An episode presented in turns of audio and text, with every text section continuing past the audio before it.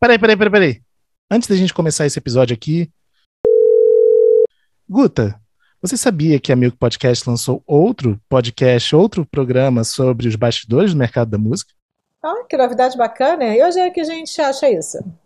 Pois é, é só você procurar por Fofocoff e em qualquer plataforma de streaming ou de podcast e apertar o play. Já amei o título, Fofocoff é tudo.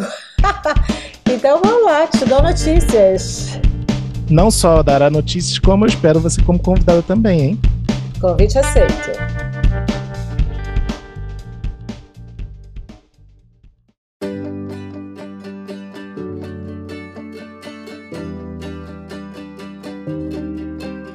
Bem-vindos a mais um episódio do FF Podcast, o podcast de música e bastidores do mercado.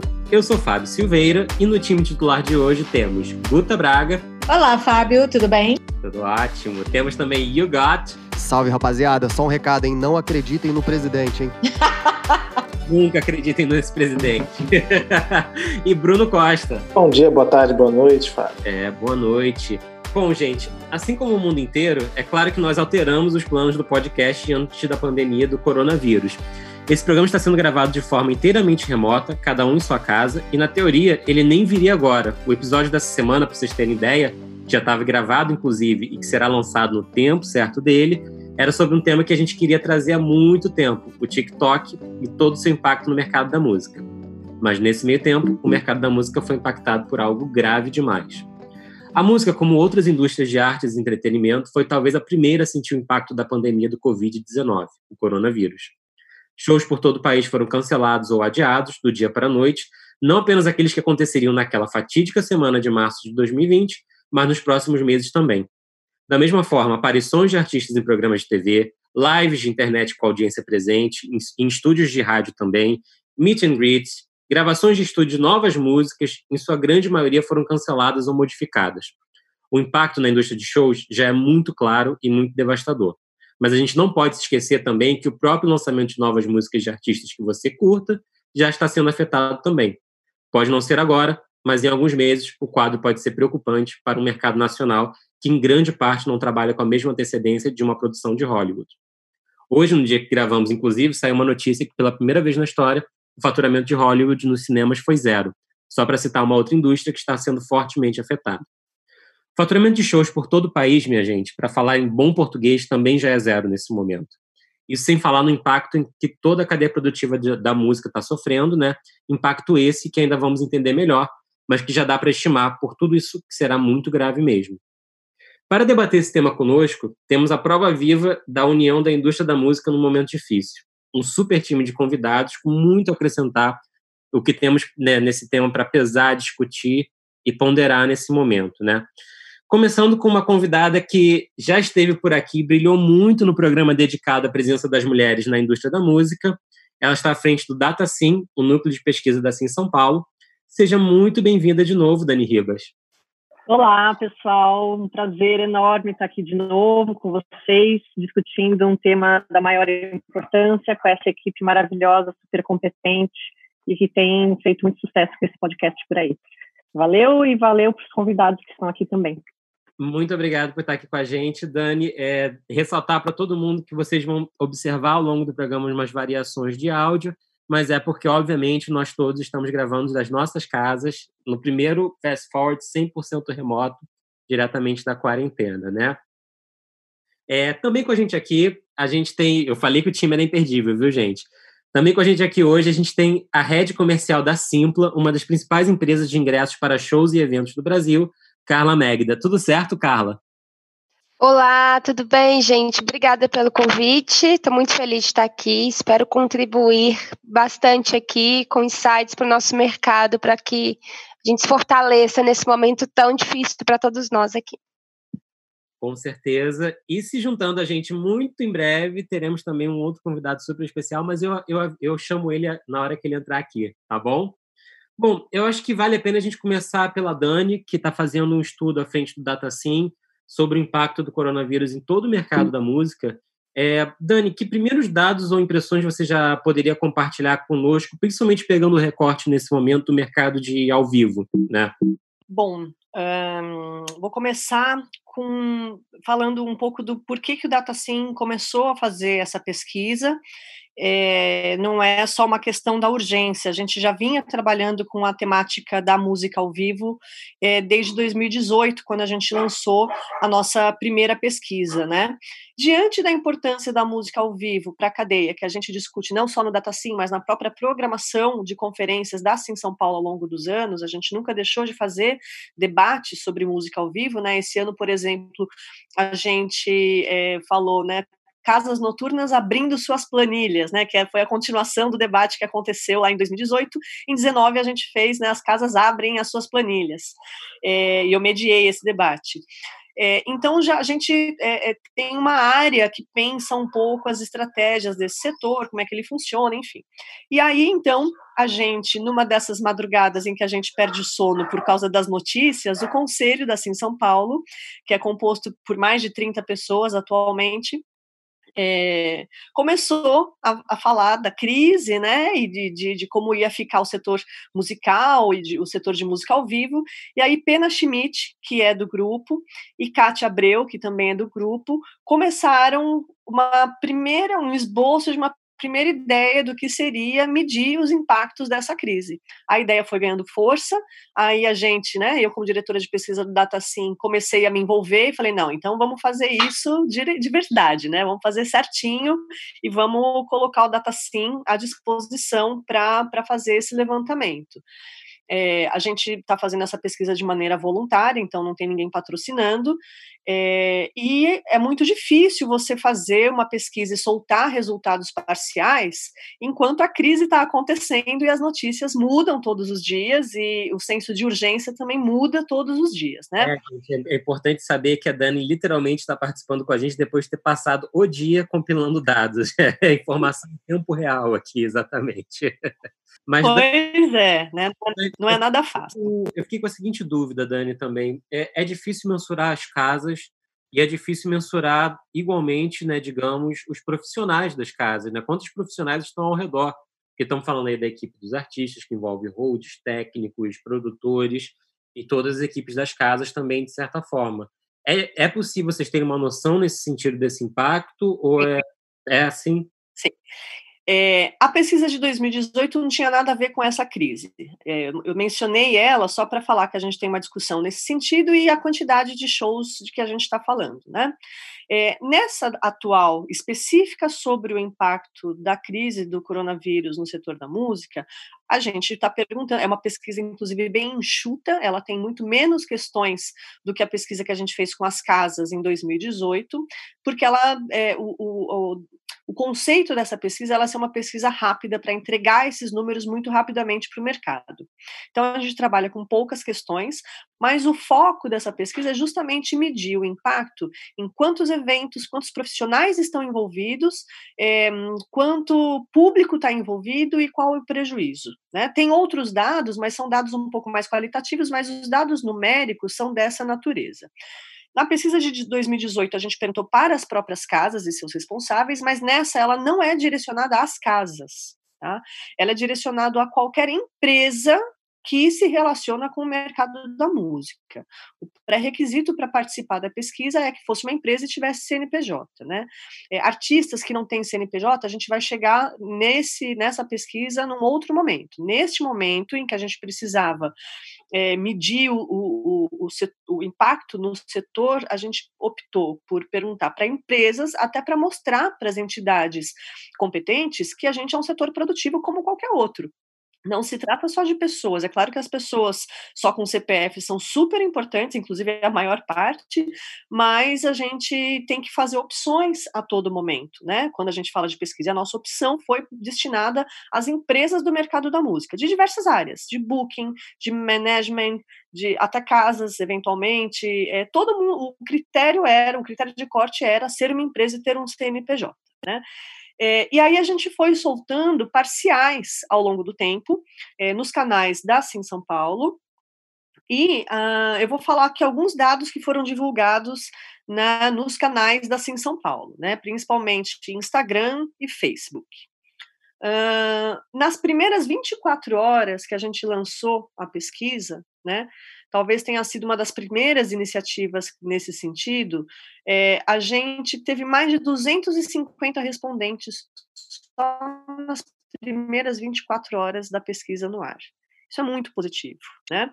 Nessas primeiras 24 horas, a gente teve um retorno muito positivo da comunidade, porque é, eu acho que as pessoas buscam eh, esse tipo de informação fidedigna e que demonstrem é, o termômetro do setor e não só a impressão, porque a impressão era bem catastrófica, né, de que tudo vai ser cancelado, tudo, né? Então a gente e quis soltar esses dados. Dani, o dado compilado, mas quais são as impressões de vocês assim olhando é, esses dados? Então, nesses primeiros 250 respondentes que chegaram nas primeiras 24 horas, eles eram de 12 estados brasileiros, então a gente depois trilhou aí um caminho para conseguir respostas de todos os outros estados, e eles indicavam já nessas primeiras 24 horas que pelo menos 3 mil eventos foram afetados, né? E também um prejuízo aí na casa já dos milhões. Né? Depois, no dia seguinte, portanto, no dia 19, a gente soltou outros dados parciais que eram o seguinte: é, essas 250 empresas já, já haviam aumentado, mas a gente soltou o dado de que mais de 14 mil profissionais envolvidos nessas empresas, desde sócios, colaboradores, fornecedores, enfim, é, estavam sendo afetados por essa crise. E o público desses eventos que foram cancelados já passava, nas, nessas primeiras 48 horas, já passava de 3,4 milhões de pessoas afetadas pelo adiamento ou cancelamento dos eventos. Ou na seja, semana seguinte, na terça-feira. Se a gente pensar, é, mais de 3 milhões de pessoas afetadas, são mais de 3 milhões, em teoria, de, de pessoas que pagaram e injetaram dinheiro diretamente na indústria. É, a gente não perguntou isso dessa maneira, né? É, não, são, não se referem à compra de ingressos, mas os produtores eles sabem é, o local e para quantas pessoas esses eventos que já estavam sendo programados se dedicariam, se, se dirigiriam. Isso, é vocês saberiam dizer se somaria gratuitos ou pagos? A gente não perguntou. Tá bom. É, na pesquisa de 2018 tem lá o percentual de, de eventos gratuitos e pagos, isso é um termômetro, mas não a gente não perguntou isso neste momento, porque quanto mais questões você coloca, mais longo fica o questionário e mais abandono do questionário na metade a gente tem. E então a gente optou por não perguntar. Eu para fazer essa pergunta, você estava no dia 20, né? Isso, isso no dia 19. Aí no dia 21, é, a gente divulgou que já eram 5 mil eventos cerca de 16 mil profissionais e um prejuízo estimado de mais de 400 milhões de reais. Uau! Isso é absolutamente impressionante. Pois é. E a gente fechou o questionário é, hoje, já não é mais possível responder a essa pesquisa, e a gente está agora tabulando os dados.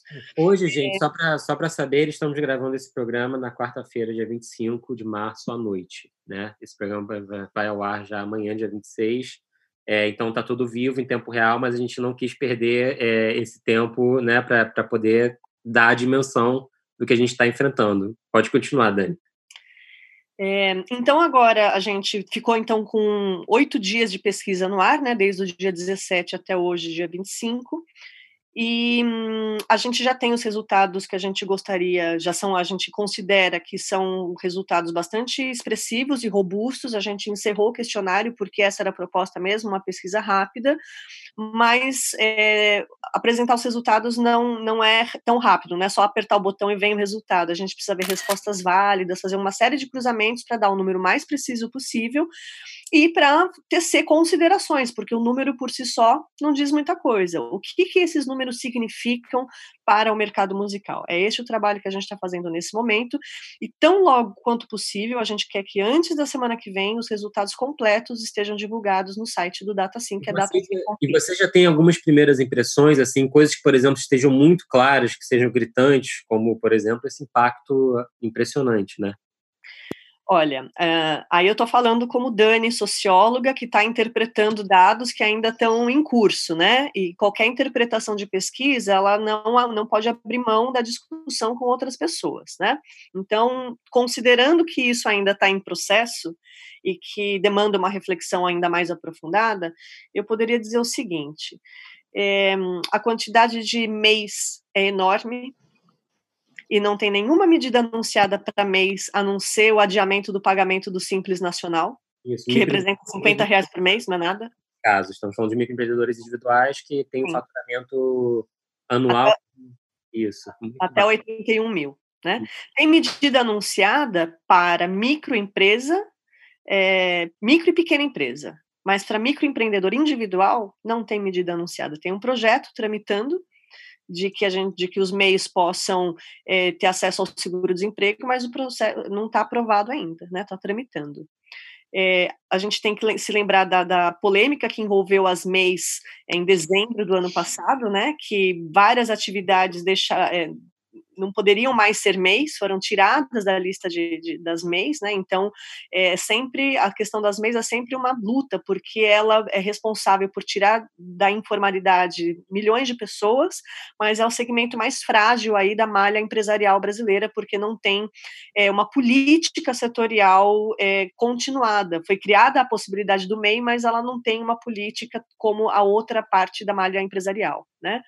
É, uma outra coisa que para mim também fica clara é a nossa é, dificuldade a no, e a inexistência de uma entidade representativa do setor. Todas as medidas que foram anunciadas é, ao redor do mundo, Argentina, Equador, aqui na América Latina, Espanha, na Europa, enfim, é, vier Portugal, que também lançou uma iniciativa bem interessante, é, é o Ministério da Cultura que está conduzindo esse processo, em diálogo com pastas ligadas a desenvolvimento, fazenda, economia criativa, enfim, ou entidades de classe, como no caso do, da, da Argentina, que é o INAMO, Instituto Nacional da, da Música. Né? E aqui no Brasil, a gente tem as associações é, de gestão coletiva de direitos autorais, que recentemente, inclusive, apresentaram uma carta com medidas, mas a gente sabe que o ecossistema da música não. A, a, principal receita não é via arrecadação de direitos autorais, principalmente para os pequenos. Para os grandes, sim, mas para os pequenos, não. Então, a falta dessa entidade é, mostra a fragilidade do setor e a nossa dificuldade em reivindicar ações que sejam mais do que uma simples isenção de imposto de quase 50 reais por mês. Né? Sim. É, e talvez algumas outras, alguns outros insights que eu tenha, eu vou deixar para o momento que a discussão surgir, eu aviso. Perfeito. Já foi, já foi muito elucidativo aqui nesse ponto, e eu acho que a gente vai passar por tudo isso, né? Bom, diante de tudo isso que a gente, que a gente vem experienciando, né, nesse momento todo aqui, é, Carla, eu imagino que você, pela Simpla, viu números impressionantes de todos esses cancelamentos e mudanças, né? A Simpla teve que, inclusive, realizar um comunicado a todos os produtores de evento, ensinando como cancelar ou modificar datas. Como foi? Conta para a gente rapidamente como foi esse processo e essa gestão de crise.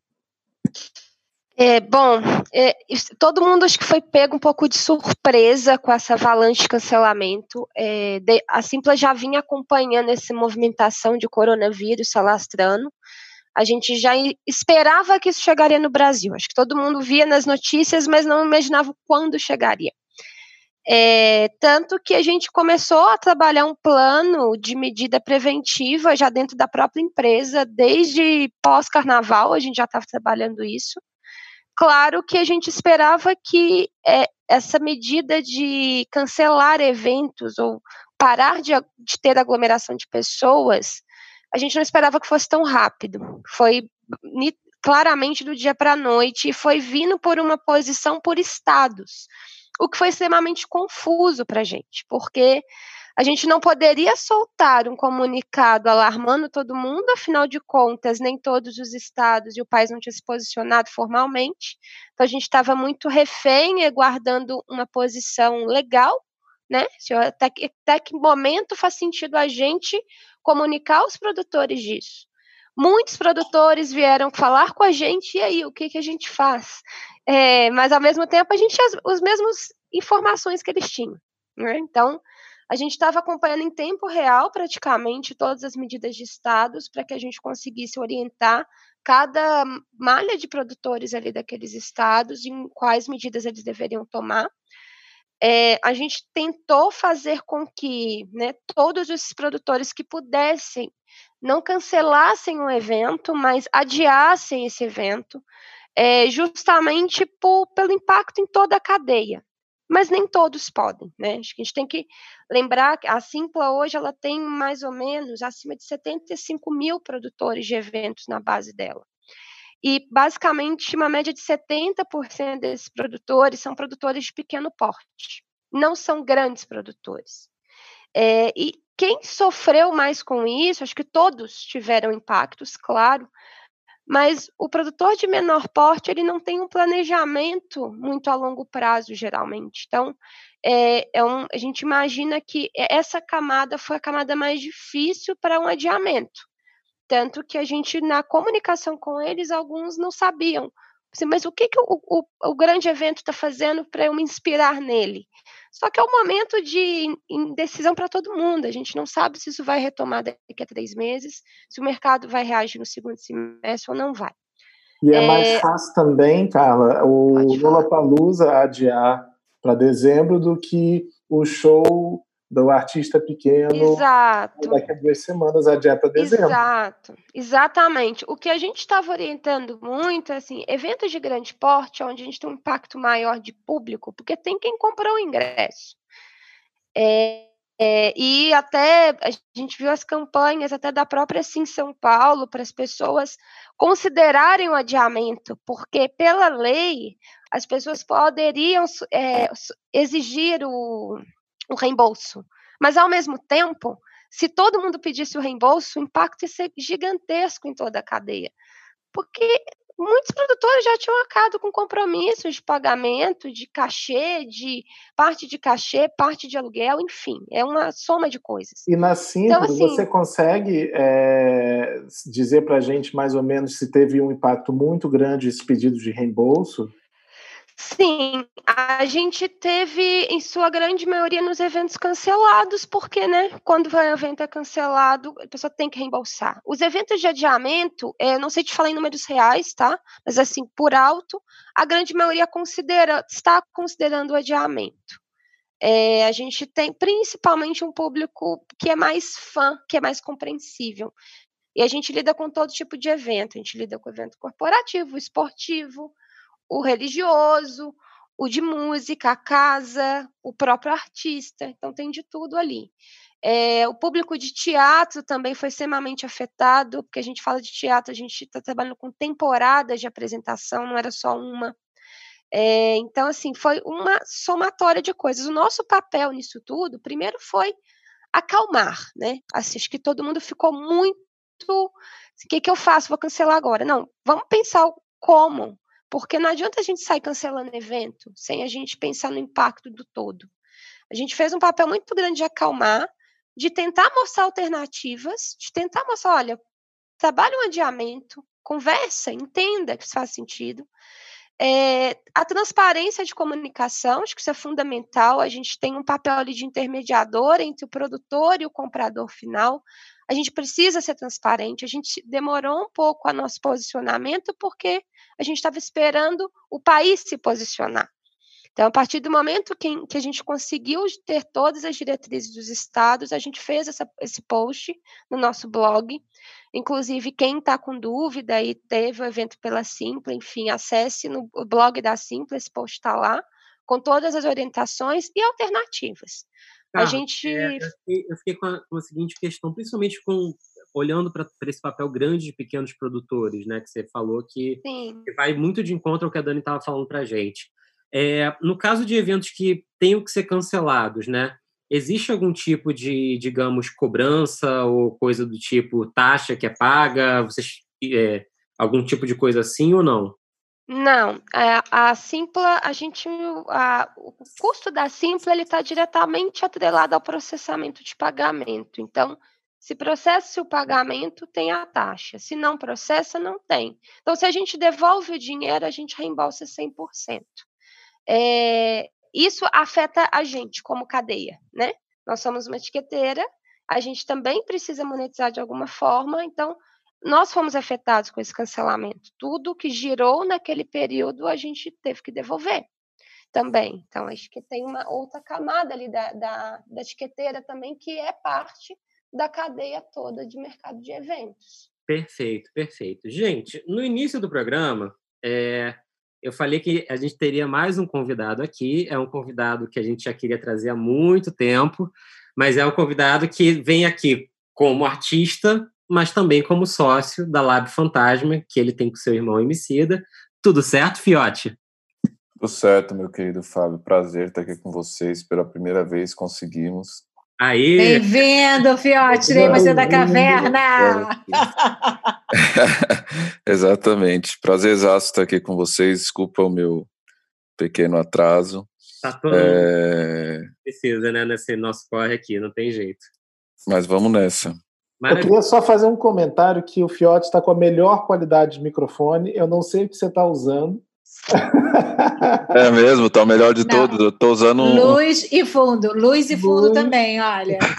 É uma ostentação de equipamento aqui que eu nunca vi antes. Eu não vou nem mostrar como é que é meu home office, porque meu home office é assim. Antes eu pelo menos saía daqui para ir até o escritório, agora eu fico na cama o dia inteiro.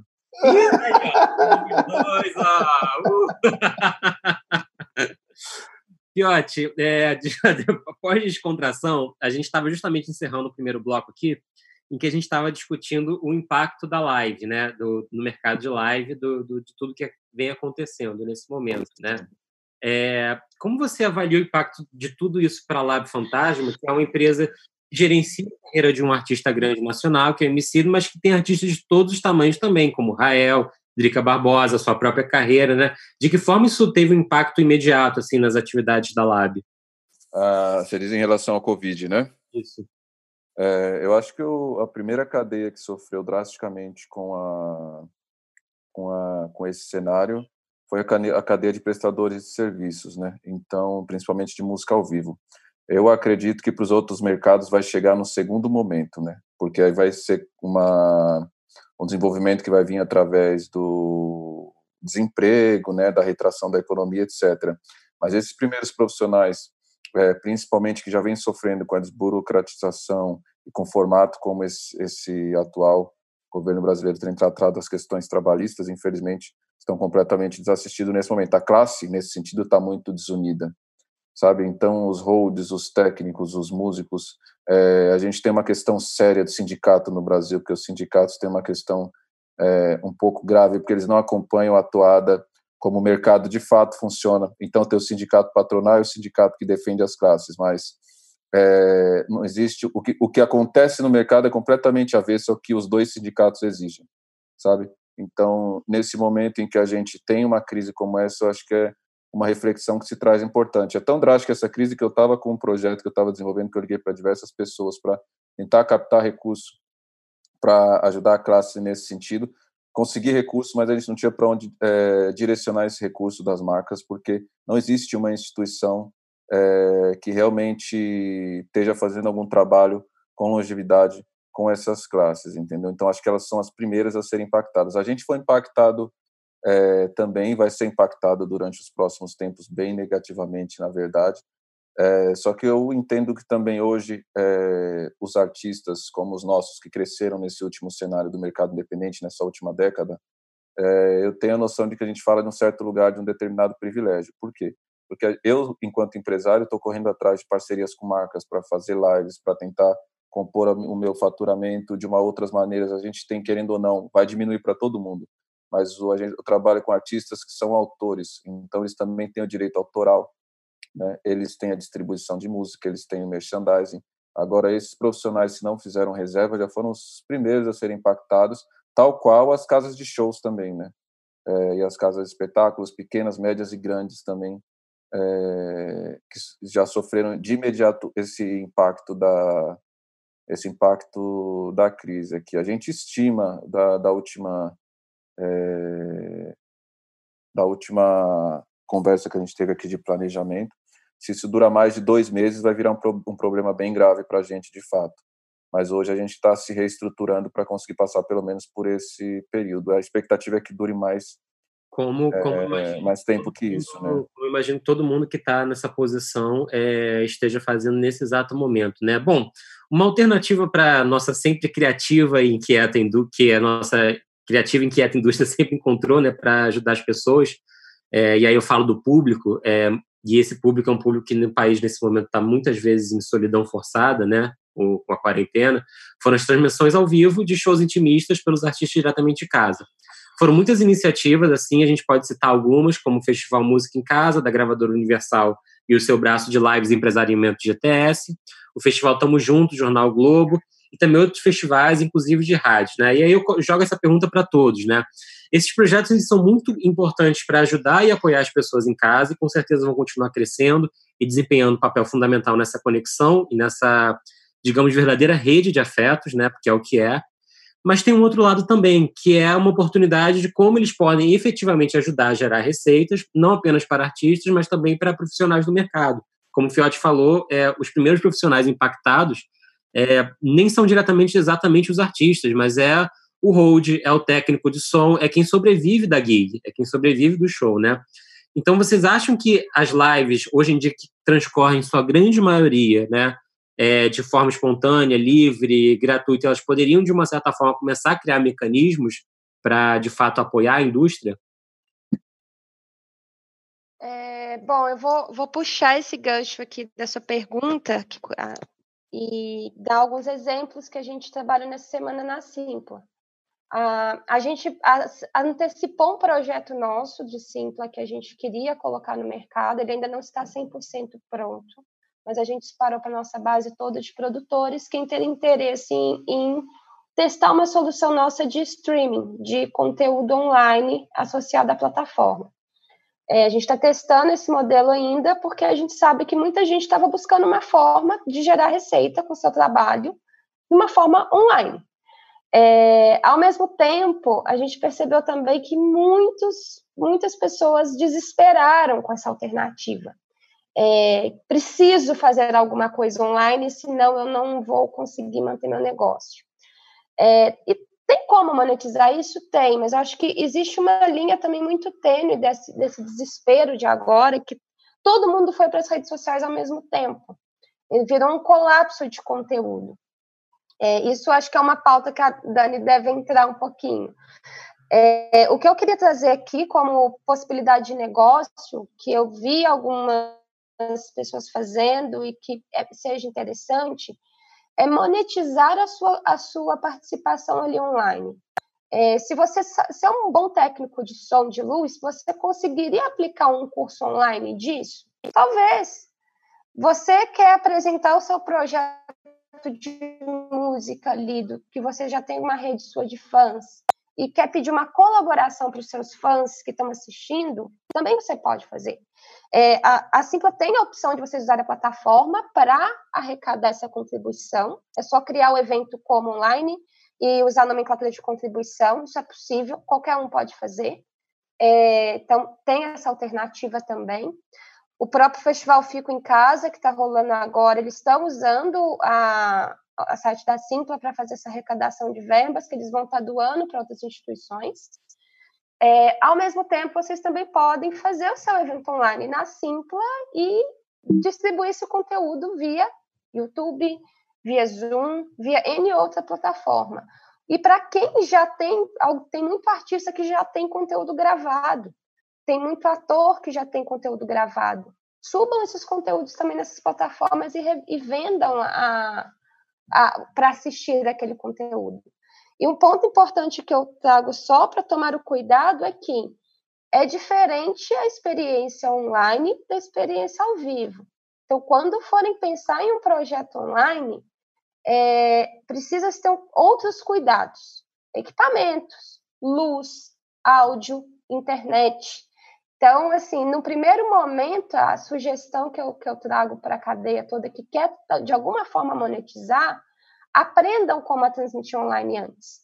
Então, ao invés de você já criar um curso que você nunca fez online, já cobrando, crie um conteúdo com uma contribuição, que aí voluntariamente as pessoas quiserem contribuir, elas vão, e com o tempo você vai ganhando mais experiência em transmissão de conteúdo online. Existem vários cursos disponíveis no YouTube para você aprender a configurar educação à distância, que é o que chamam, é o EAD. Existe uma nomenclatura para isso. E existem técnicas para isso também que pode ajudar todo mundo a desenvolver um conteúdo aí que é, que é experiente e conseguir monetizar em cima disso. E uma coisa, Carla, é que eu acho que, assim, eu não vi ainda, mas pode ser uma iniciativa super legal dos artistas, né?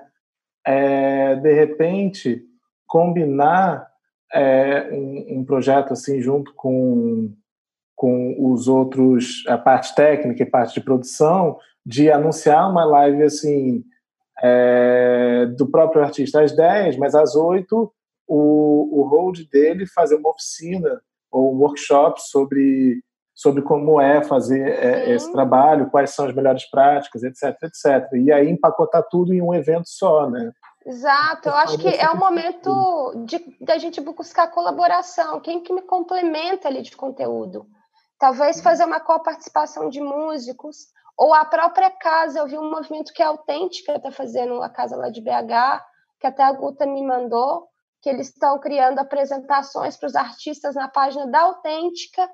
É, então, unam-se às casas, unam-se aos outros artistas, aos DJs, porque aí você consegue mobilizar uma camada maior.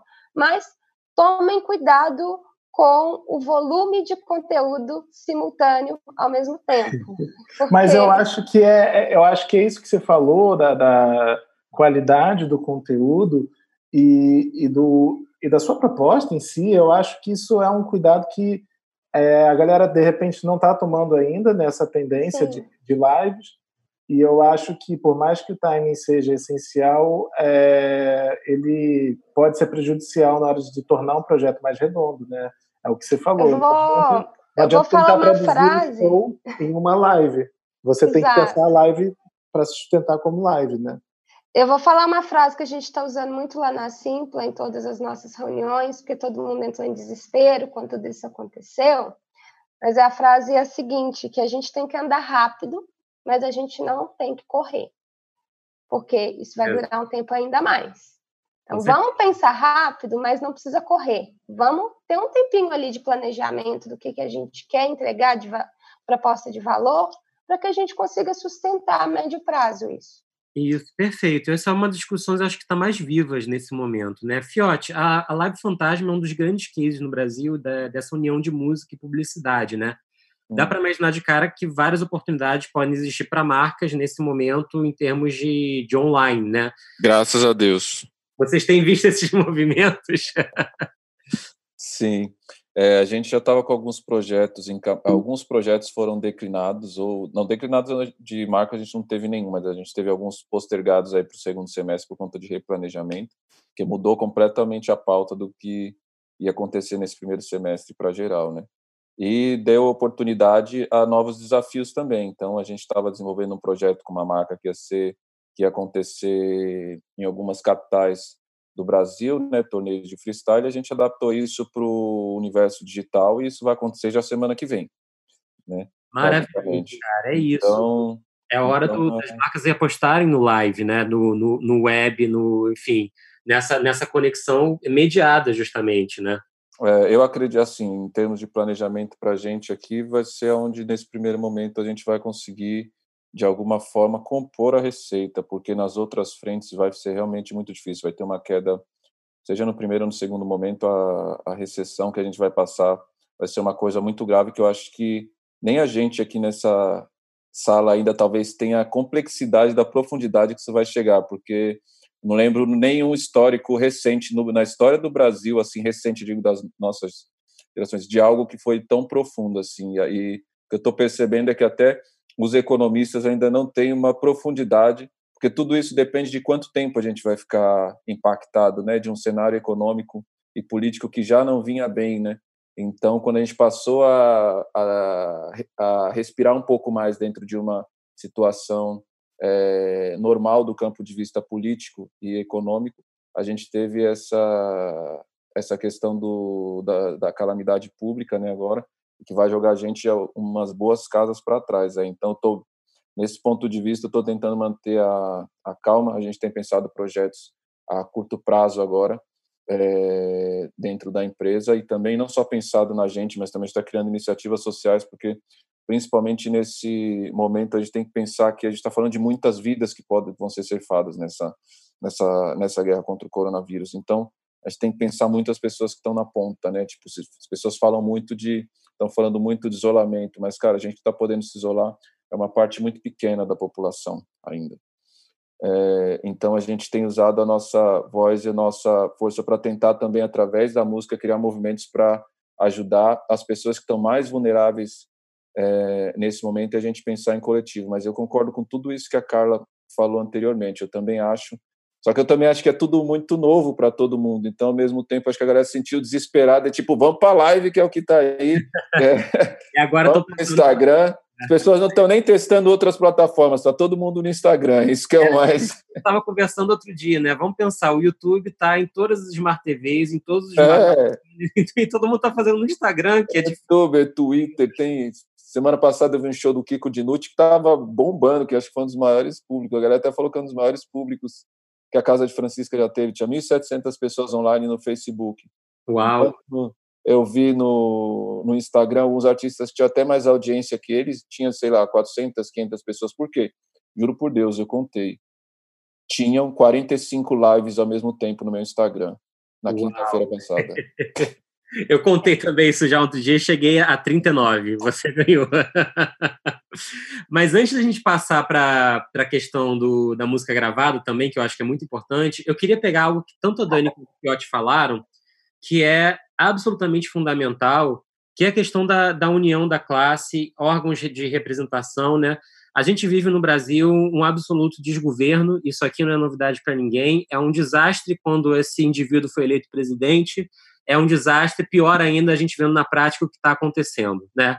É, é, é, absolutamente ultrajante o que, o que existe, a extinção do Ministério da Cultura, que seria no momento um, um, um ponto seguro, um caminho para se trabalhar, a transformação em Secretaria Especial de Cultura, o total descaso, descaso absoluto desse governo, com tantas pessoas que colocam comida na casa, que pagam as contas, que fazem a vida acontecer com o mercado de música, já é criminoso, acima de tudo criminoso.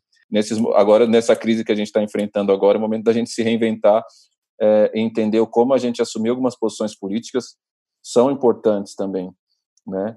E, e eu acredito muito que um pouco do que a gente está vivendo nessa dificuldade de encontrar onde encontrar apoio é por falta dessa de não ter essa organização, de não ter aonde recorrer de fato. E uma coisa que que latente, de, de forma latente, acaba prejudicando a gente também foi o discurso é, que veio sido levantado pela direita durante os últimos anos, muito grave, de colocar toda a classe artística como uma classe de vagabundos. Né? Então, você vê agora o que aconteceu aqui no município de São Paulo, né, com, com o programa que a Secretaria de Cultura estava lançando, que entraram com uma ação, é, e que seria, querendo ou não, seria uma possibilidade de de, de alguma maneira, é, remunerar profissionais na ponta que já estão sentindo fortemente o impacto dessa, dessa crise, né? E a sociedade não se, não se, não, não, não acaba não levantando o couro com a gente nesse momento da forma que deveria, porque esse discurso de que o entretenimento e de que a cultura é coisa de vagabundo tá, tá impregnado porque as pessoas a gente está vivendo uma geração que não lê mais do que os memes, né? Então, assim, as pessoas não conseguem entender a complexidade é, disso, desse discurso. Deixa eu pegar o gancho do Fiote para falar duas coisas rápidas. É, primeiro, a gente sabe que essa é a tendência, né, de o setor chamar a gente de vagabundo, e na última pesquisa antes dessa da Covid que a gente apresentou, que é a participação feminina no mercado de trabalho, é, a gente fez um cruzamento entre horas trabalhadas pelas mulheres, é, remuneração, dedicação ao trabalho e uma série de outras variáveis, e a gente chegou a uma síntese bastante interessante interessante de que, claro, que a gente estava falando ali, o universo era só mulheres, mas se a gente pensar como setor, a gente vai ver que é isso que acontece. É, geralmente, os profissionais da área da música são mais qualificados do que a média nacional, trabalham uma quantidade de horas maior, porque recebem um pouco menos é, então, a gente tem mais qualificação, trabalha mais e ganha menos, e ainda assim é chamado de vagabundo. Mas aí a gente conseguiu provar com números que isso é verdade. Então, o DataSim, o, o Fiotti colocou bem, agradeço muitíssimo o seu elogio, que, o que para mim é uma honra enorme, mas é a nossa missão institucional é um pouco essa, de mostrar e desmentir com números é aquilo que vem sendo repetido e que não corresponde à realidade. Uma outra coisa importante que eu queria falar é que além dessa carta, é, é, claro que a, nossa falta de representatividade de, de, uma associação, de um organismo nacional, enfim, atrapalha muito.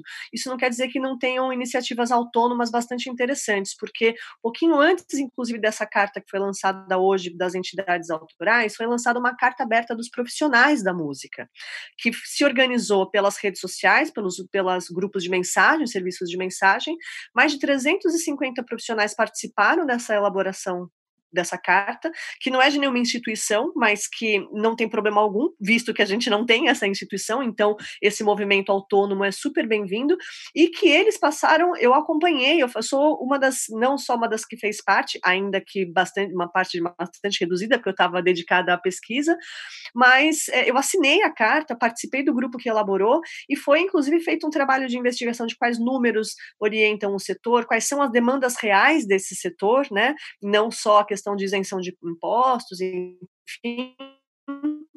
E essa carta está disponível no bit.ly, né, bit.ly barra carta da música. É, é, possível assinar e é possível compartilhar, enfim, eu acho que essas iniciativas são interessantes. A gente vai deixar essa, esse link na descrição do episódio, que é super importante para quem estiver escutando a gente. É, gente, isso, esse, nesse ponto crucial, assim, é, passar por essa crise com o governo que foi muito infelizmente eleito é o pior cenário possível, né? Porque poderíamos passar essa crise com muitos governos. Esse daí realmente é, é, torna a nossa vida quase que inviável e a gente rebola como pode, né? Tem um meme que fala que a gente está lidando com um vírus e um verme ao mesmo tempo. Ao mesmo tempo, sim. Exatamente. Mas a gente pensando aqui também, é, em todo o mercado, a gente está vivendo algo sem precedentes e isso exige soluções sem precedentes. Né? E aí eu já faço aqui o gancho para a área de música gravada, que eu acho que é importante a gente tratar é, disso aqui. Bom, uma, uma, um parêntese só que a gente estava comentando antes da, de começar a live, né, que uma notícia que saiu hoje é que a Britney Spears foi chamada de comunista após pedir greves, né, as pessoas ficarem em casa e pedir distribuição de renda. E aí eu queria dedicar esse, esse, esse episódio. A Britney Spears comunista, tá? A Britney Spears comunista é a nossa nova patrona. Hashtag Britney comunista. Isso é excelente hashtag, cara. Nossa, nova musa, incrível.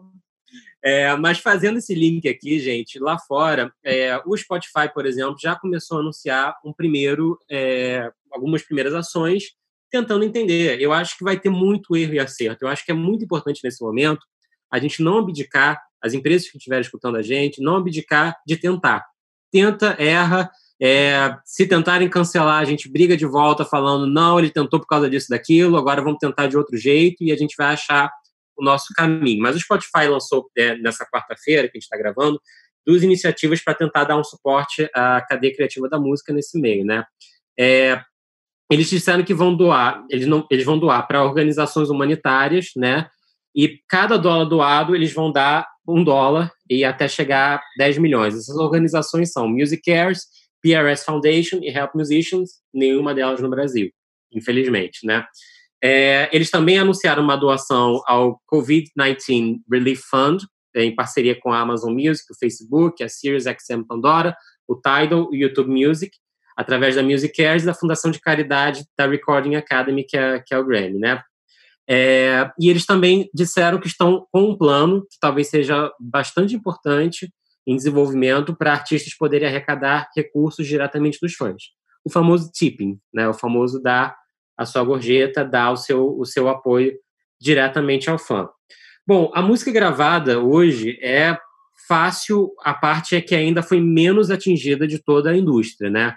As pessoas estão em casa ou estão tendo que ir para o trabalho e a música continua fazendo parte da vida. Mas o interessante é que eu tive conversas extraoficiais com, com, com o mercado, né, distribuidoras, gravadoras, e foi bastante unânime que houve uma leve queda, sim, na semana passada, nossa primeira semana de, de quarentena, em consumos de streamings em relação à semana anterior. São, são questões extraoficiais, mas que batem com os que eu observo com artistas e seus que eu trabalho com outros que eu que eu tenho, que eu tenho é, falado. Existem discrepâncias? Sim, tem artista que pode ter crescido um pouco, se, se lançou, se está numa fase pós-lançamento, tem artista que pode ter caído muito ou pouco, e tem artista que pode ter se mantido se um artista, por exemplo, tem um catálogo forte, né? Mas o que a gente está vendo aqui basicamente é uma primeira tendência de queda, muito possivelmente, aí é difícil dizer, por uma semana conturbada em que música se tornou algo um pouco secundário na vida das pessoas, né? Mas como a gente falou no início do programa, é, esse impacto da música na vida das pessoas, ele vai acontecer de alguma forma, porque também se não começar, se não voltarem as gravações, não vai ter o que lançar daqui a dois, três meses, né? E a gente não se prepara para isso. Isso sem falar em toda a cadeia, né? O Yugot, por exemplo, que é que é produtor e está sempre lidando com técnicos e produtores, essa galera também ficou sem trabalho temporariamente. Cara, pois é, Fábio. É, dando um, um, depoimento assim do, do ponto de vista do estúdio de gravação, eu acho que os impactos são muito diferentes também, dependendo do tipo de estúdio, assim, né? A primeira, o, o logo de cara, os que foram mais é, impactados foram os estúdios de ensaio, né?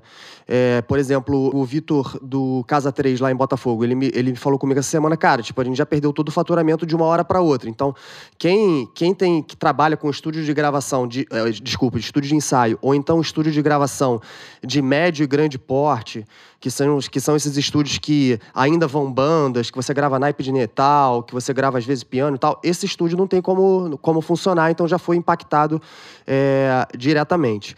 Agora, todos nós sabemos, é, e aí tá aí o, o Grammy desse ano para falar isso, que o Grammy desse ano foi feito num, foi um disco feito totalmente em home studio.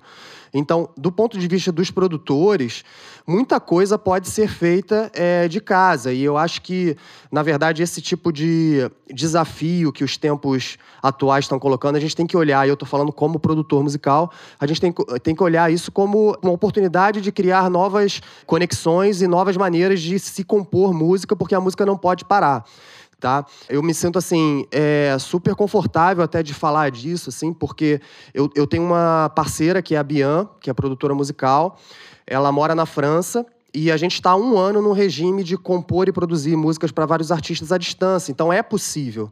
É, essa semana é, no Instagram muita gente me perguntou isso, assim, pô, você faz música com a Bian, é, tipo, além do Atlântico já há um ano, como é que vocês fazem, assim? Então, é, existem maneiras, sim, eu vou até falar como a gente faz, porque acho que é, é, é o momento mesmo de disseminar é, informação. É, a gente usa um, um eu estou falando para os produtores musicais, tá? A gente usa um, um plugin chamado Listen To, que é de uma marca chamada Audio Movers, tá? Que é um, é um plugin que eu coloco aqui no meu software, que é o Cubase, e ela coloca no software dela, que é o Ableton Live, e a gente consegue se comunicar em tempo real e ela escutar lá em Paris e eu no Rio de Janeiro é, tudo que está sendo feito. E a gente trabalhou um ano assim, sabe? Tipo, é um software que não é caro, acho que custa 9 dólares. Então, isso, assim, é, é, essas barreiras que, que esse isolamento é, forçado, a gente foi, foi forçado a tomar, a gente pode encontrar novas, novas formas. Para quem usa a Steinberg Cubase, ele já tem há muito tempo também uma plataforma chamada Cubase VST Connect, é, que você consegue trabalhar em dois computadores ao mesmo tempo. Para quem usa Pro Tools, tem lá o Avid Cloud Collaboration, que também permite isso, às vezes duas pessoas fazendo música ao mesmo tempo e você gravando ao mesmo tempo. E aí, falando assim, eu acho que é a oportunidade também da gente estreitar e criar oportunidades para os próprios músicos que já, que já gravam de casa, assim. Se você, por exemplo, pensar, o, o Fiote trabalha com publicidade. No mercado de publicidade, de uns 10 anos para cá, a gente tá veio, tinha um negócio que, o, que os locutores, que também são profissionais da música, não esqueçam deles, é, os locutores iam nos estúdios para gravar as vinhetas e, os, e as propagandas. E isso já é uma coisa que não acontece mais. Todos os, o, o, mercado de locutores, os, os, locutores se reinventaram e todos eles gravam de casa, sabe? Então, por exemplo, o impacto nesse primeiro momento para eles é zero. E aí, já vivi esse nessa semana também, é, do tipo, ah, tem um amigo meu, percussionista, que sempre gravava no estúdio comigo e ele levantou o dedo e falou assim, ó, oh, eu consigo gravar de casa. Então a gente gravou uma trilha de, de percussão com ele mandando de casa essa semana. Então, assim, eu acho que isso vai, vai acontecer, o mercado cada vez mais. Isso já acontece, né?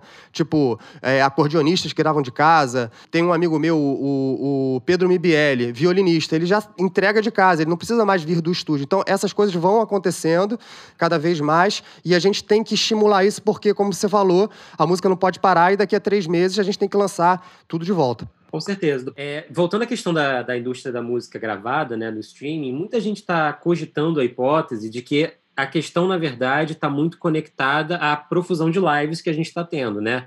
E, obviamente, a gente não vai dizer, ah, parem de fazer lives porque precisa gerar receita para a indústria. Muito pelo contrário, é um momento em que a live ajuda muito nessa conexão e nesse, e nesse tratar, né? nesse, nessa, nessa reunião de afeto, verdadeiramente, né? uhum. né?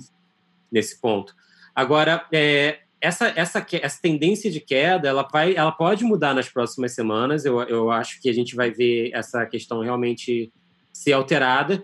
E eu acho que muitos artistas estão se conscientizando da necessidade de continuar lançando, né? É, tem poucos casos de as pessoas estão em casa, né? As pessoas estão podendo escutar música. E eu acho que isso é uma oportunidade, sim. Em casos de estratégias, eu, por exemplo, te tenho dando depoimento pessoal, tenho estratégias aqui de lançamentos que é, a gente optou por segurar e tem estratégia de, de lançamento que a gente optou por acelerar, né? E eu acho que é uma questão de caso a caso. Converse com a equipe de redes sociais. É, criatividade e... nunca foi tão necessária como nesse tempo que a gente está vivendo. É isso, é, é total. Nunca, nunca, nunca, nunca. É total isso, e, esse, e, e, nesse ponto é super importante a gente entender onde está esse comportamento, como as pessoas podem fazer para isso de fato né, chegar ao fã. Eu já... Mas você não acha que as pessoas, assim, não, acho que não tem como não ter uma queda, porque assim, o hábito de consumo das pessoas de música está intrinsecamente ligado ao que elas fazem no meio do caminho delas. As pessoas, as, as pessoas que eu conheço assim, que escutam música, escutam indo para o trabalho, escutam indo para a faculdade, escutam nas baladas, entendeu? As, não é que as pessoas vão parar de escutar música, mas assim, quando você está em casa hoje, eu tenho o hábito hoje de quando eu estou em casa, eu escuto música em dois momentos em casa, que para mim funciona como terapia, quando eu acordo e antes de dormir.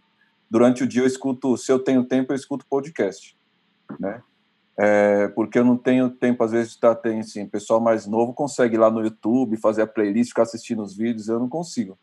É, então, eu acho que é, é o, o, com as pessoas em casa, é, as pessoas vão estar, sim, muita gente acompanhando as lives, mas, tipo, você normalmente, as pessoas, são poucas as pessoas que param para ouvir um disco, param para ouvir um single, e ouvir, parar e não fazer nada ao mesmo tempo.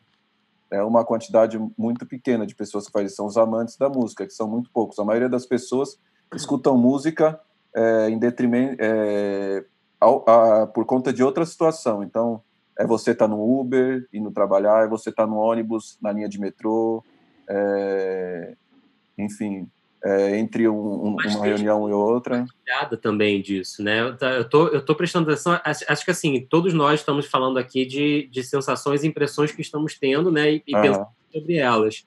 É, mas houve alguns fenômenos super interessantes. O Jonga lançou o último disco dele, o disco inteiro, de forma. No YouTube, né?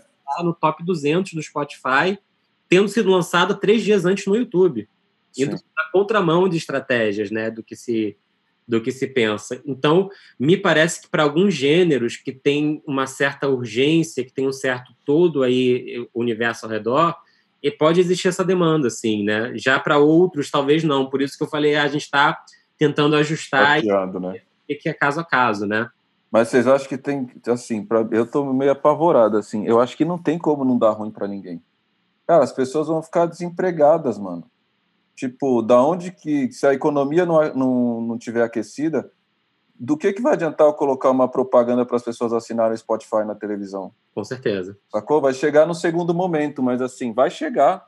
Vai chegar. Vai chegar, entendeu? Tipo, é, o que a gente vai viver é muito, é muito grave. Estou dizendo que amanhã acabou a indústria da música grave. Não estou falando isso. que eu estou dizendo é que não tem como não ter. Nesse primeiro momento, eu acho que não foi a primeira, o primeiro mercado que sofreu o impacto no meu jeito de ver, o que sofreu foi, você lembrou muito bem, estudos de gravação, com certeza, é, os profissionais que trabalham nessa cadeia, e música ao vivo, acho que foram os primeiros, assim, de cara, né? entretenimento, assim, ao vivo. Agora, eu acredito que para os próximos semestres, para o primeiro do ano que vem, a indústria fonográfica tem que aprender com o que aconteceu para poder já fazer o seu planejamento prevendo isso, mas que já, já, já, já teve é um cenário econômico complexo ano passado, é, eu acho que a gente vai ver uma queda, sim. É, acho que nesse primeiro momento as pessoas. Porque o que, que as pessoas vão cortar a hora que elas precisarem comer? Sim. É, o, a, o, o, música e entretenimento é sempre a primeira coisa que é cortado, né? A gente é ponta de lança dessa, de uma crise como essa. Agora, a reflexão que eu queria trazer também nesse sentido é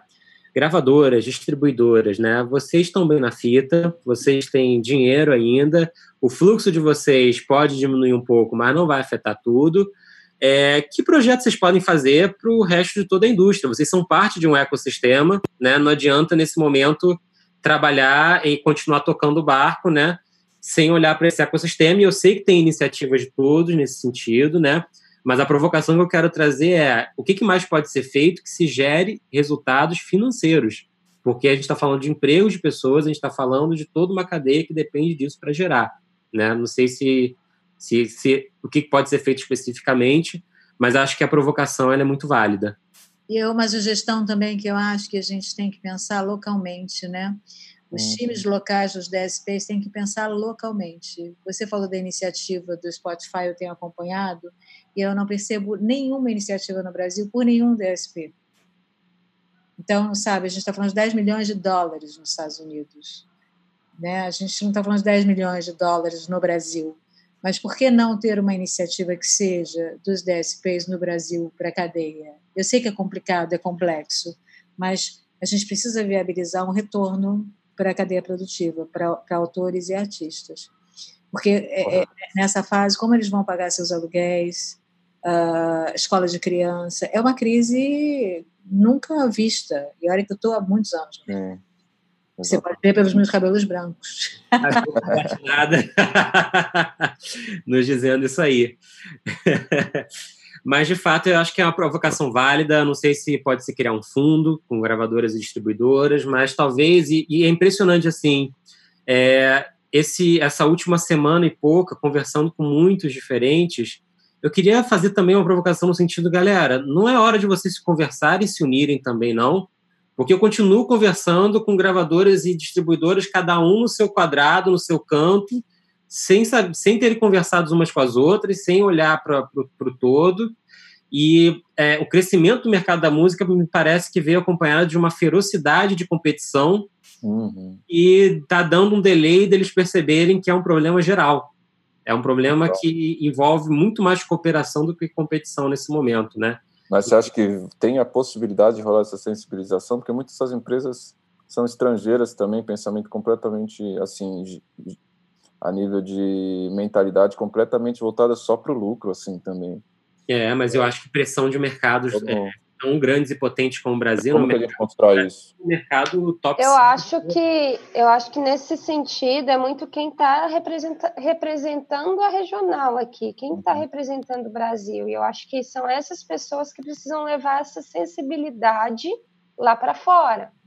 E eu acho que o caminho para a gente fazer isso são essas provocações mesmo. Vamos Sim. provocar as pessoas que estão à frente disso aqui. O time local, né, Carla? Time local. Talvez eles não tenham essa voz suficiente lá, mas talvez com dados e argumentos eles consigam sensibilizar lá fora. E, e concordo, acho que não é um momento de competição, é um momento de união, é um momento de colaboração, é um momento que tem que olhar para que todo mundo consiga sobreviver. Não é um querendo, ah, porque o outro está pior do que eu agora, vou aproveitar essa crise. Não. Galera, agora é um momento de sobrevivência, e é um momento de sobrevivência dos concorrentes também, porque precisa se existir concorrentes no mercado para o mercado existir. Então, se você mata seu concorrente, o mercado também não existe. Você se torna uma, um produto ruim. então, é, é um momento de, de, de, da gente como frente, principalmente os artistas, e outras entidades gravadoras conseguir levar isso, essa sensibilidade.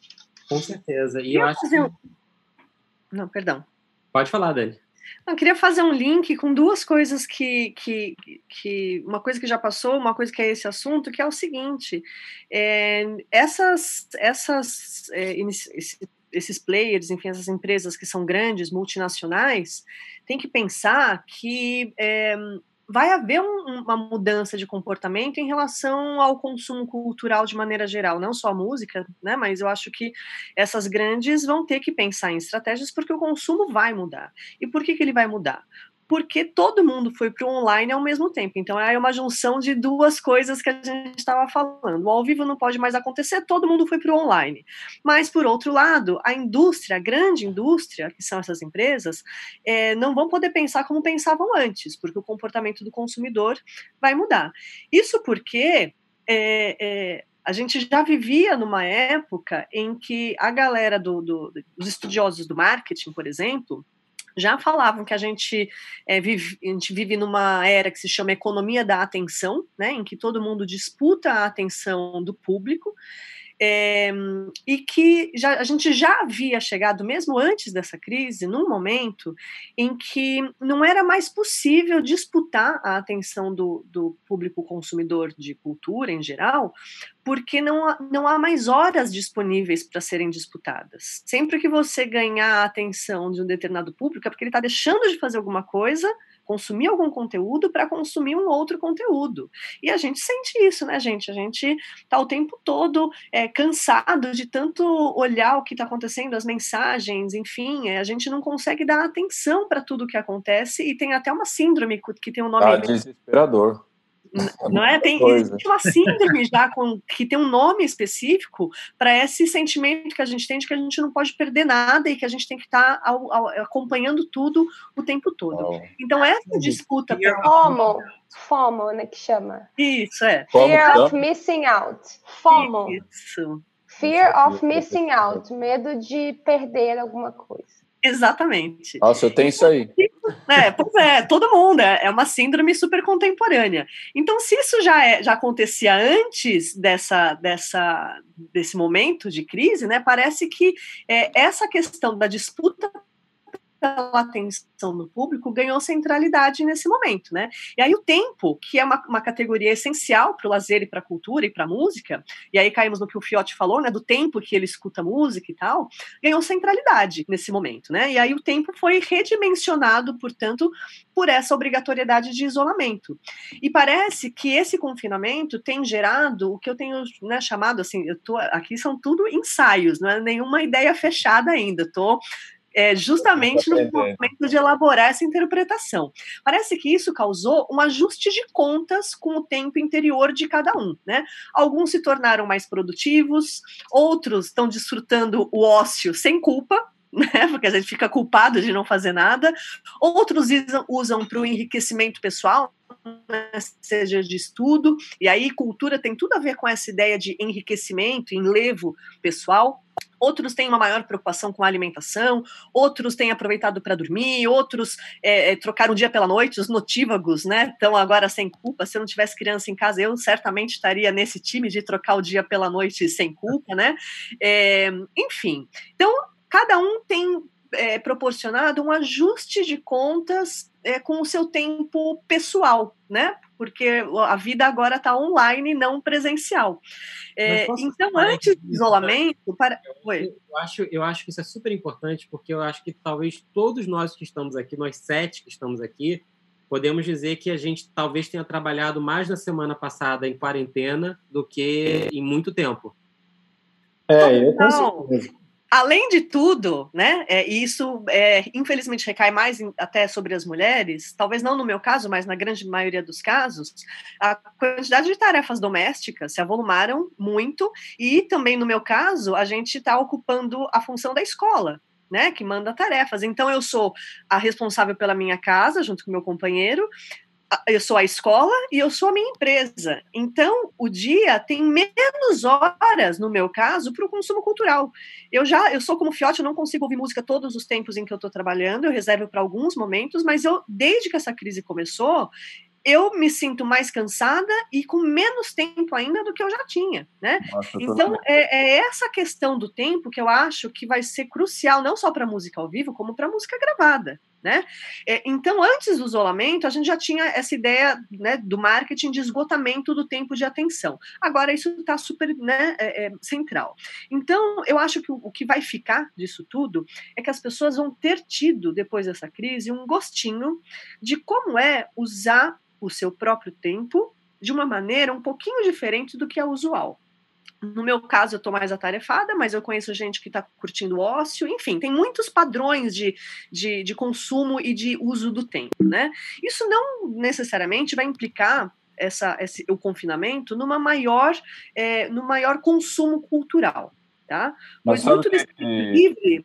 Sabe que uma coisa que eu estava pensando, estava falando até com o Rael esses dias, que eu acho que é uma coisa que a gente também é, não tem refletido. Vocês já pararam para pensar como é que vai ser o dia que a gente pudesse encontrar para ir num show de novo, todo mundo? Nossa! Vai ser uma, é uma festa.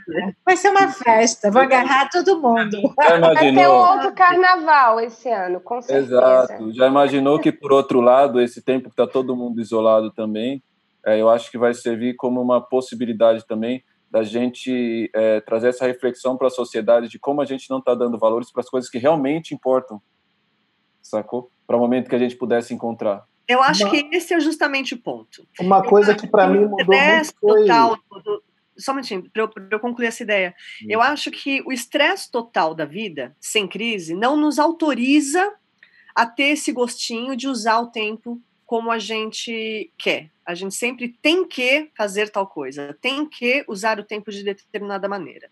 Quando tudo isso acabar, eu acho que a gente vai ter tido o gostinho de passar por alguns momentos de experiência de um uso diferente do tempo, né? É, eu acho que essa crise causou essa reavaliação e esse é o fator que vai poder afetar o consumo cultural e que as grandes e os pequenos vão ter que se adaptar a, a esse novo momento. Então, não sei se tudo vai mudar, né? Mas a gente vai ter vivido esse, esse gostinho de usar o tempo da maneira um pouquinho diferente. E só o tempo vai poder dizer se essas mudanças é, vão ser duradouras e se elas vão ser realmente significativas para o mercado da música em geral e como exatamente isso vai contribuir para a reestruturação do setor. Eu acho que se eu pudesse apontar alguma tendência dos dados que, da pesquisa que a gente é, coletou agora, a, a, pesquisa não se dedicou a entender esse tipo de relação causal, mas eu, pessoalmente, como socióloga, eu acho que é, essa é uma inflexão importante que diz respeito ao, ao como o consumo cultural é, é, se dá hoje. Ontem eu participei é, de um grupo que nós temos lá em Brasília. Eu estava. Mulheres, que a Dani, inclusive, faz parte. E eu vi uma coisa muito bacana, né? A gente se reuniu ontem online para falar sobre esse momento, as iniciativas. Então, uma artista falou que ela renegociou o aluguel dela, e que a dona do imóvel foi super aberta, super tranquila na renegociação, que entende que era uma artista e que está passando por um momento difícil. Eu fiquei muito feliz em ouvir essa história, porque a gente tem esse momento de não, não acreditar mais na humanidade. E teve um outro momento de uma, de uma outra pessoa falar que é, teve um, um evento online, uma live, que inclusive a Simpla é, estava envolvida e que é, todo, todo, toda a receita gerada para esse evento online ia ser destinado para uma instituição, era para ajudar alguma instituição específica. E os artistas, sem nenhum recurso, o que, que eles fizeram? Colocaram no seu Instagram as suas contas bancárias. E foi a grata surpresa que todos eles tiveram doações voluntárias. Olha que bacana. Então, essa é a dica que eu dou para os artistas, os artistas de pequeno porte, obviamente. E Ivete Sangalo não precisa botar a conta dela bancária no, no Instagram dela, né? ela não está nesse momento da vida. Mas tem muito artista, isso é uma realidade, que faz banquinho em violão, que tem uma, uma, uma, uma carreira um pouco menor, né, de menor proporção, e hoje não tem nenhuma fonte de receita. Então, faz lá, a, a, a, não precisa ficar passando chapéu, se humilhando, não é isso, entendeu? É entender que se ele tem uma base de fãs, eu tenho certeza, eu faço isso. Eu, quando eu vou assistir um show, onde quer que seja, eu estou lá num, num, bar, eu estou ouvindo um cara que está lá tocando, eu estou muito feliz com aquele momento. Quanto mais eu bebo, mais eu contribuo, ainda tem isso, né? Então, eu vou lá e dou uma grana. Pô, se a pessoa está vendo a live, está lá bebendo um vinho feliz, tenho certeza que vai pegar o negócio para fazer transferência, mas que agora é tudo online. A pessoa vai beber um vinho e vai ficar animada. Então, fica a dica, cara. Bota a conta bancária e fala, ó, se você está ouvindo o show, está curtindo, vai lá fazer uma contribuição Cara, estou falando uma boa, entendeu? Eu acho que impulso, né? pode haver uma grande surpresa com essa história toda. Estamos nesse momento. Até porque, Guta, até porque é, no primeiro momento pode ser, pode ser que o valor seja baixo, mas esse é um momento também de mudar o comportamento das pessoas, né? Se você incentiva essa prática, é, aos poucos isso vai se tornar um pouco mais parecido como em outros países rola já o, o tipping é, nos live streamings, né? É, a gente só não tem a plataforma, mas a gente ainda tem as três coisas que importam, que é um ser humano de cada lado e a música, né? É tem plataforma também, tá, ô Fiote? Tem plataforma também. A galera que não está aderindo ainda. É, isso Tem a aí. vaquinha que pode fazer isso, né, Fiote? Conta isso, negócio. A vaquinha também é uma plataforma que Ah, pode tem os crowdfunds isso, né? todos aí, né? É, Vocês, a Simpla dá para vocês usarem também. Não dá para a pessoa selecionar a quantidade específica, mas ao invés de vocês criarem os ingressos, vocês criam contribuição e pode criar contribuição 10, 20, 30, 40, sei lá. Então, E- bota lá 20 reais de tipping, não é legal? E tem, pode, pode sim. E tem, a- tem os crowdfundings também, tem a Catarse, tem a Vaquinha Online, né? Mas aí os crowdfunds, o crowdfunding você tem que botar o- um, um- um target, né? Tem o target. A Simpla não precisa de target. Então, se você vender, se você pegar 30 reais de contribuição, você recebe os 30 reais. É, é isso aí. Se não vender, também não cobra nada. Então, é um teste. Vai que você é surpreendido também, né? Não, um grande É, que eu momento é fazer projetos, fazer show. é- é- esse é o momento do ócio criativo, como já diria Domênico de Masi, não é isso? É isso. Eu queria, eu queria só completar a Dani. Eu, eu- eu concordo com absolutamente tudo que a Dani falou. E, na verdade, como um profissional que faço home office eu te, eu- há muito tempo, eu tenho esse impacto para mim muito claro, né? Dessa diferença. É, a- a- tem sido muito um administrar demandas urgentes, demanda meso urgente, demanda nada urgente, mas todas tratadas por quem está demandando com a mesma urgência. É, e eu acho que nesse momento é um momento muito, muito importante para uma indústria que está tão ancorada ainda em princípios masculinos de produtividade, de, né, de performance, de não sei o quê, parar, pensar e falar, não, pera, o que, que eu posso fazer agora? Não que eu quero fazer, não super funcionar para dar conta do que está por vir, mas o que, que eu posso fazer agora? Né? Se é o que eu posso fazer agora, deixa eu tirar esse tempo aqui para pensar e repensar quem eu sou, como eu quero estar no mercado, o que eu quero fazer, né? É, tá mais do que nunca claro, né? Eu tô, eu tô tendo bastante impre- essa impressão, tá mais do que nunca claro que as pessoas estão com medo, muitas vezes, inclusive, de entrar em contato com a própria criatividade, com a própria capacidade de criar uma nova realidade, uma nova coisa, um, no- novos, novas obras, novas artes, né? Realmente criar, num sentido, se a gente pode fazer tudo mediado, né? E sobra esse tempo, cara, tem tempo para criar, tem tempo para refletir, tem tempo para tudo, né? Esse, é isso que eu acho que a gente tem que dar esse alô para o mercado e, e todo mundo começar a entrar e entender que, que as coisas têm o seu tempo. Gente, é isso. Vamos passar para o Aperto Play, então? Aperto Play, pessoal. Esse é Aperto Play remoto. A gente, hum, no geral, aqui não tem tido muito tempo de escutar coisas novas por causa do trabalho apertando, mas nós vamos tentar. Começando com o Fiote, que escuta música quando acorda e quando vai dormir. Para quem você aperta o play ultimamente, Fiote? Olha, é, eu estou ouvindo muito um movimento que está surgindo da África muito forte, que vai dominar o, o mundo aí, que é os Afrobeat e os Afropop. E o ano passado eu ouvi muito o disco do Burna Boy, que é um gênio para mim. Sugiro a música Anybody, mas o disco inteiro é muito bom. É, o disco novo do Rashid também, tão real, é, tá muito bom também.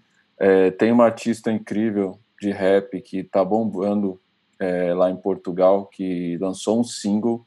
É, ela é super nova, acho que ela tem tipo 16 anos. Explodiu. é, e agora finalmente ela lançou um álbum. O nome dela é Nene, lançou um álbum que chama Aura. E um dos hits aí do disco chama Sushi. É incrível, a música tem clipe, tá? ela tem um flow muito incrível. O disco do Jonga, que o Jonga é um dos grandes nomes aí dessa, vamos dizer, desses últimos cinco anos aí do rap brasileiro. Acho que o Jonga está se posicionando muito bem. É, o disco dele está muito legal, muito bem posicionado. É, foi lançado no YouTube, mas está bem posicionado, como o Fábio falou, em várias plataformas. E para esse momento que a gente está vivendo também, eu deixo aqui a última indicação. É a música do Emicida, que chama Quem Tem um Amigo Tem Tudo, com a participação do Zeca Pagodinho, que é uma música que, enfim, acho que tem tudo a ver com esse momento que a gente está vivendo aí. Traz um pouco de serenidade e mostra que a gente não, na verdade, está todo mundo no mesmo barco no final do dia. Então, é, traz um pouco dessa cumplicidade, do sentimento da, da amizade mesmo, né? Eu fico pensando muito nas pessoas que nesse momento estão sozinhas em casa, né? A gente está em, em recolhido aí, mas essa questão da saúde mental é uma coisa que está muito latente, acho que para todo mundo, assim. Mas as pessoas que estão sozinhas em casa, principalmente, têm a opção é de se sentir abraçadas com a música, né? A música funciona assim para mim. e espero que funcione assim para muitas outras pessoas também. Então essa daí é a dica. Tem música para dançar, para lavar louça aí, tem música para refletir, para chorar, tem tudo. E a música é Povoada, né? Com MC de Rashid, que tá bombando. Que é a da balada. Né? é a da balada. Eu anotei todas as dicas do Fiote aqui. Dani, é, para quem você aperta o play? Olha, é, vou, vou falar o fenômeno curioso que aconteceu aqui. Eu é, como dizia ali no último bloco, eu tenho percebido em mim que é um tempo de menos para fora, para dentro, não só pelo isolamento, mas porque eu tenho procurado é, não corresponder a essas demandas que vêm de fora na urgência que elas vêm, como o Fábio falou. Então, o que, que aconteceu? Eu, em vez de procurar música nova essas últimas duas semanas, eu acabei dando play aqui no, na minha plataforma que eu assino, é, nas minhas músicas curtidas, né? E eu ouvi como uma playlist pessoal as próprias músicas que eu tinha salvo aqui no, no meu celular. Então, é, dentre essas músicas, eu ouvi bastante a Bia Ferreira, e a última delas que eu ouvi hoje, inclusive, foi Miss Beleza Universal ao vivo. E duas bandas, uma bem conhecida e, um, e outro cara não tão conhecido, que não são brasileiros, mas foram os que eu escutei aqui hoje. É, Portishead, que eu adoro, amo de paixão, então Glory Box, né? É, que é um clássico e um cara que eu não sei muito sobre ele, porque é, caiu aqui para mim meio que pelo sistema de recomendação, mas que eu tenho adorado, que se chama Shellow. Shellow, se fala, eu não sei como, como se pronuncia. E a música que eu ouvi se chama Out of Sight. É um som bem calminho e o meu play vai para eles. Maravilha. As playlists de quarentena estão maravilhosas aqui. Carla, para quem você aperta o play? É, eu estou compartilhando da Dani, eu estou bem. Eu, ao contrário do Fiote, eu escuto música o dia todo. Eu preciso da música no ouvido para conseguir trabalhar. Eu não consigo trabalhar sem música. É, e eu estou curtindo minhas playlists favoritadas aqui também, mas eu vou ressaltar aqui uma música nova que eu ouvi hoje, inclusive, uma artista que eu adoro, que é Carne Doce, que é Passarinho é, que soltou recente agora, e sou super fã do trabalho de Carne Doce, sempre estou ouvindo o disco inteiro, eu sou de ouvir disco inteiro. É, tenho ouvido muito Fela Kuti, eu gosto de trabalhar com essas sonoridades aqui para preencher o silêncio, isso para mim é muito bom. E Nick Cave, que é um disco assim que eu adoro também para concentrar, é, tá bem eclético, né? Fala Cut, Carne Doce, Nick Cave. Maravilha. É, é, o que eu aperto play agora. Sensacional, Carla. Bom, Bruno, para quem você aperta o play? Aperto play, o play. Aperto o play para Nothing But Thieves. É uma das minhas bandas atualmente favoritas de rock inglês, é, com uma música que tem um título talvez assim adequado para o momento que a gente está passando agora, que se chama Is Everybody Going Crazy? Muito bom, muito bom. E o Got, para quem você aperta o play? Bem, eu vou fazer é, apertar o play para dois projetos, um projeto musical, o outro não musical. Primeiro projeto musical é o single de lançamento da, de uma artista chamada Gata. Ela se chama Match Comigo, né? Que é não match M-E-T, é match de deu match, né? tem um, tem um duplo sentido aí. Produção que foi feita lá no estúdio é, por mim e por um cara que é um dos grandes produtores aí dessa nova geração de, de rap, de trap, que é o Prod Russo um menino da Rocinha, muito legal. Então, fica essa dica, é, Gata Mete Comigo. E a segunda, o segundo Aperto Play, que não é um projeto musical, e sim, eu vou abrir aqui para nesse momento que a gente está vivendo.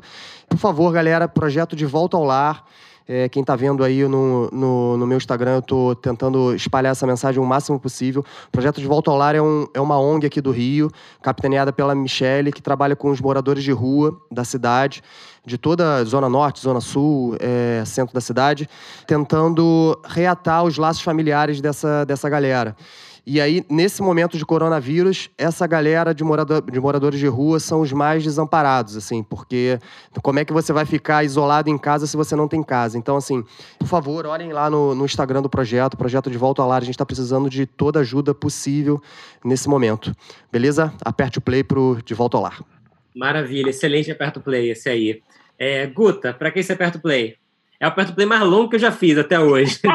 então, o meu aperto play é para levantar esse astral e soprar essa nuvenzinha que está no ar.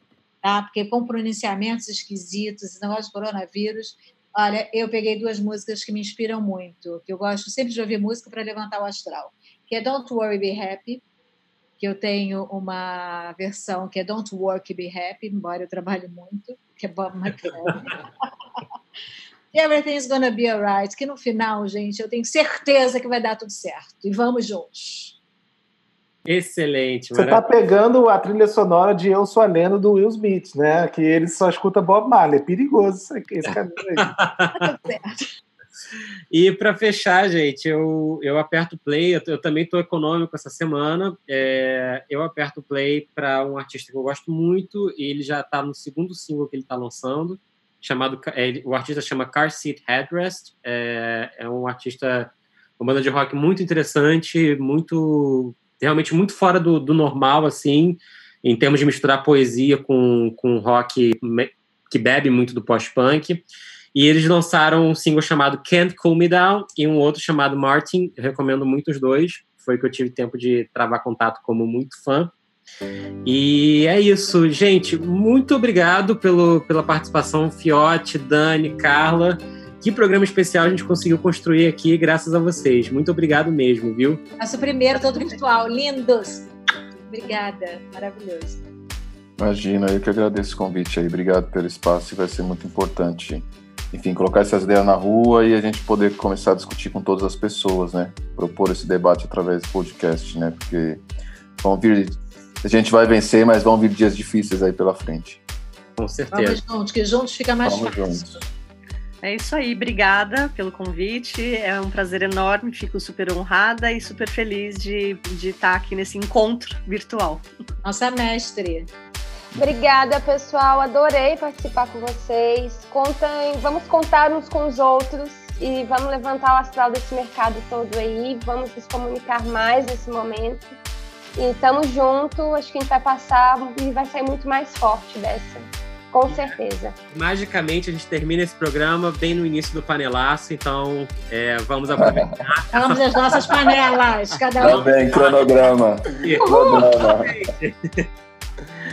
Prioridades. Isso aí, gente. Valeu. Valeu, valeu, gente. Valeu, gente. Obrigado. Pra... Muito obrigado, de verdade, foi Vamos ótimo. Junto. Valeu, ah. gente. Nossa, e a gente começou tão rápido assim que eu nem falei oi direito, né, pra Carla, quando entrou. É, oi, quanto ah, tempo?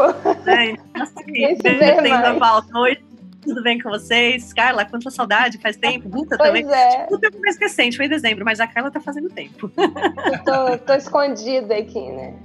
Tá tenso. Agora, agora vamos escolher quantas quais live, qual live a gente vai ver não, mentira. Qual live? É, tem envolvendo o Fiote. Já vou, já vou. É, é vai ser no Instagram horas. Fiote. Vai ser no Instagram da, Instagram da Batida. Então estarei Ah, lá. eu gosto do YouTube, que eu ponho na televisão. Vejo Mas vai estar no YouTube também, eles vão mandar ah, Ah, então ótimo. Liga a TV aqui, já vou abrir meu vinho, meu happy hour online. Tá ótimo. Ó o vinho aí, te falei. Aí, ó, a, a beber a garrafa, eu já, já vou tô colocar.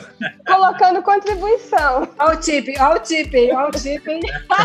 É, é um perigo. Eu sou um perigo faz, com isso. Fazendo cara de fome. Eu tenho que fazer o jantar do pequeno, tá bom, gente? Tá beijo, bom, gente. Beijo, beijo obrigada. Tchau, tchau, tchau, tchau. Tchau, tchau, tchau.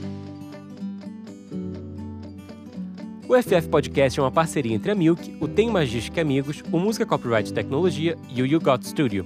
O editor-chefe é Fábio Silveira e a produção é de Fábio Silveira, You Got, Guta Braga e Bruno Costa.